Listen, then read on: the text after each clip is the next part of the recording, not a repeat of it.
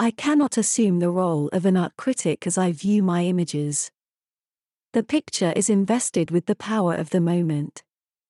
Then the picture finds a context, or more than one context, beyond the moment.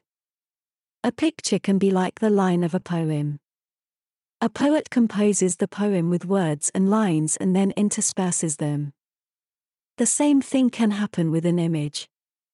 Sometimes my work features people in costumes and costumes masks.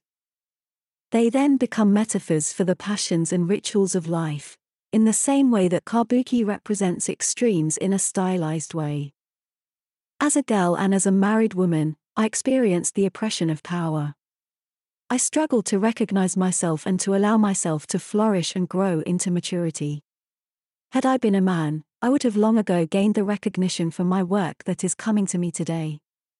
A novelist, feminist friend long ago said, when powerful women become old, they are no longer threatening to men.